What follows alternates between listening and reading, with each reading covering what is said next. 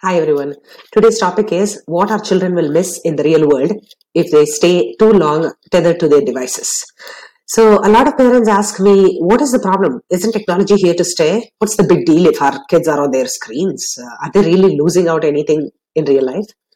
So if you really want a short answer to that, they will miss out on their basic humanity. That's what I always like to tell them. But let me uh, please elaborate on that. So here are some clues.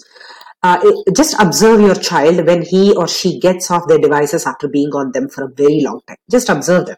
They're probably bored within a matter of few seconds. So this symptom is called digital fatigue. So what happens is simple things like just sitting and lying down on the couch um, or just watching the squirrel run by in the yard or their grandma's words uh, might become very, very intolerable for them. This is because real life is real life. It is boring, it is monotonous, uh, it is meant to calm us down, not hype our brains up. So, this is what uh, kids miss when they spend a lot of time online. So, they uh, fail to realize and understand that real life, in real life, things evolve slowly, unlike lightning speeds online they don't understand that uh, if they don't like a choice that they have been offered uh, they have to either work with it or try to request for a better offer uh, not like uh, you know if they don't like a video online they'll quickly they can quickly skip onto the next promising video uh, if they stay too much online they will also miss out on the fact that hurtful and harmful words to strangers in the mask of anonymity is not going to cut it.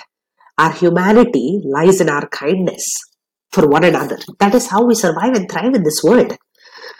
Uh, they might not understand that uh, sharing is caring, but sometimes harmless fun, uh, you know, of sharing pictures of their own pictures of other or others uh, without permission or context or their consent uh, can turn a small thing uh, into a completely unacceptable and probably an illegal situation in a matter of seconds.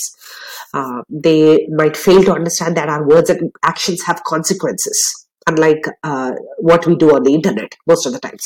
Uh, they might miss out on uh, uh, you know, understanding that a handful of good friends are just enough to share what we are going through, whether our joys or sorrows, unlike the 400 friends that they try to accumulate, many of whom they might never meet in their lifetime they might not uh, coming to relationships and collaboration and uh, have deep having deep meaningful conversations and relationships with people they might not realize that touch and sensory exchange are just so important for our emotional and social well-being.